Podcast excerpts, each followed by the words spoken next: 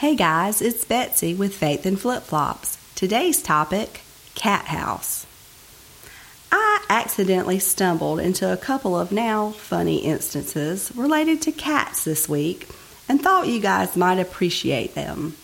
As a reminder, I am not a cat person, but recently God literally threw one in my path and I was led to rescue the little thing. She now lives at my house and so far seems pretty sweet Although I always keep one eye on her, I'm not yet fully convinced that she will not throw in one of those sneak cat attacks on me. My fellow and I have purchased a house to fix up and flip when he gets home from deployment. On the initial walkthrough, I called and told him I thought there was a cat problem and that we might need to have the city called and figure out how to safely capture the cats. I ran by the house one evening just before we put an offer in to video some things to send to Mr. Catman and had my two littles with me. All of a sudden, the diva squealed in delight and started yelling kittens. No, we already did this a few weeks ago. There is absolutely no way that movie is already being replayed. I stopped recording, and to my shock, little man had one tiny kitten tucked under his arm, another in his hands, and the diva had loaded up about four in her arms. Uh, whoa, where are you guys going? What are you doing? The diva informed me they were taking them to the SUV. We'd come back for the rest, but it might take two more trips, and then we could take them to the vet like we did Holly, the baby cat we just rescued. Ka-ching, ka-ching. Uh, Wait, how many kittens are in that shed? You guys, I hauled the littles and their precious cargo back to the shed. The kittens were spilling out everywhere like ants on a mound. It was like the cat room at the Humane Society blew up in someone's yard. One had no eye. They were all screaming at us and all different ages. It was a mess.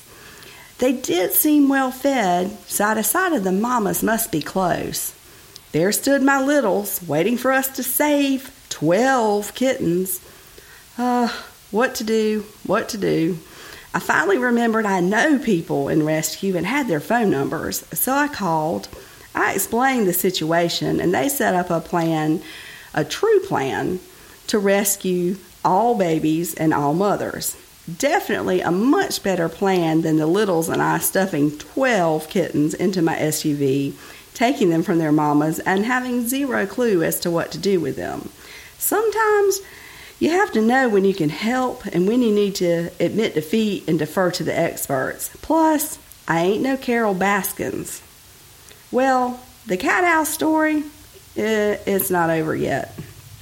I went back with the man child because Mr. Catman hired him to be the landscaper and pressure washer on the project, and he wanted to assess the work to be done. I know, it sounds so professional. We went straight to the scene of the kittens gone wild to make sure everyone had been rescued, and thank God they had been. We went on about our business of taking notes on what needed to be trimmed, pressure washed, and cut, and explored the whole lot. No cats in sight. Hallelujah. We were almost out, too. And then I heard it an itty bitty, barely audible meow.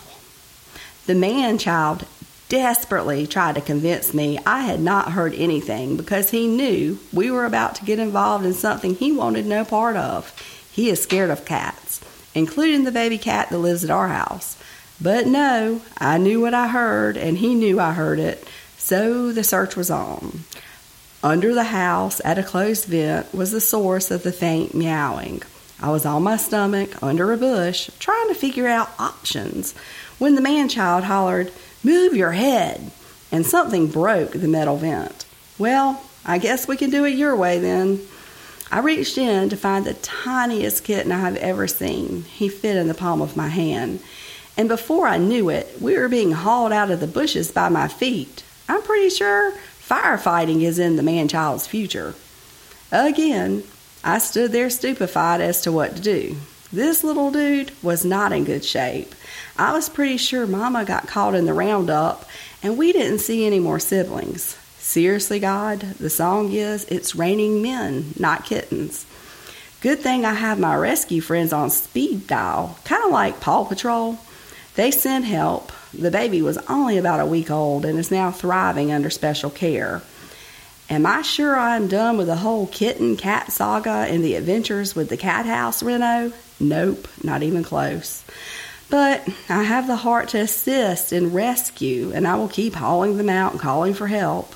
I can't take them all home, but I can make sure they get to where they can find forever homes and are taken care of.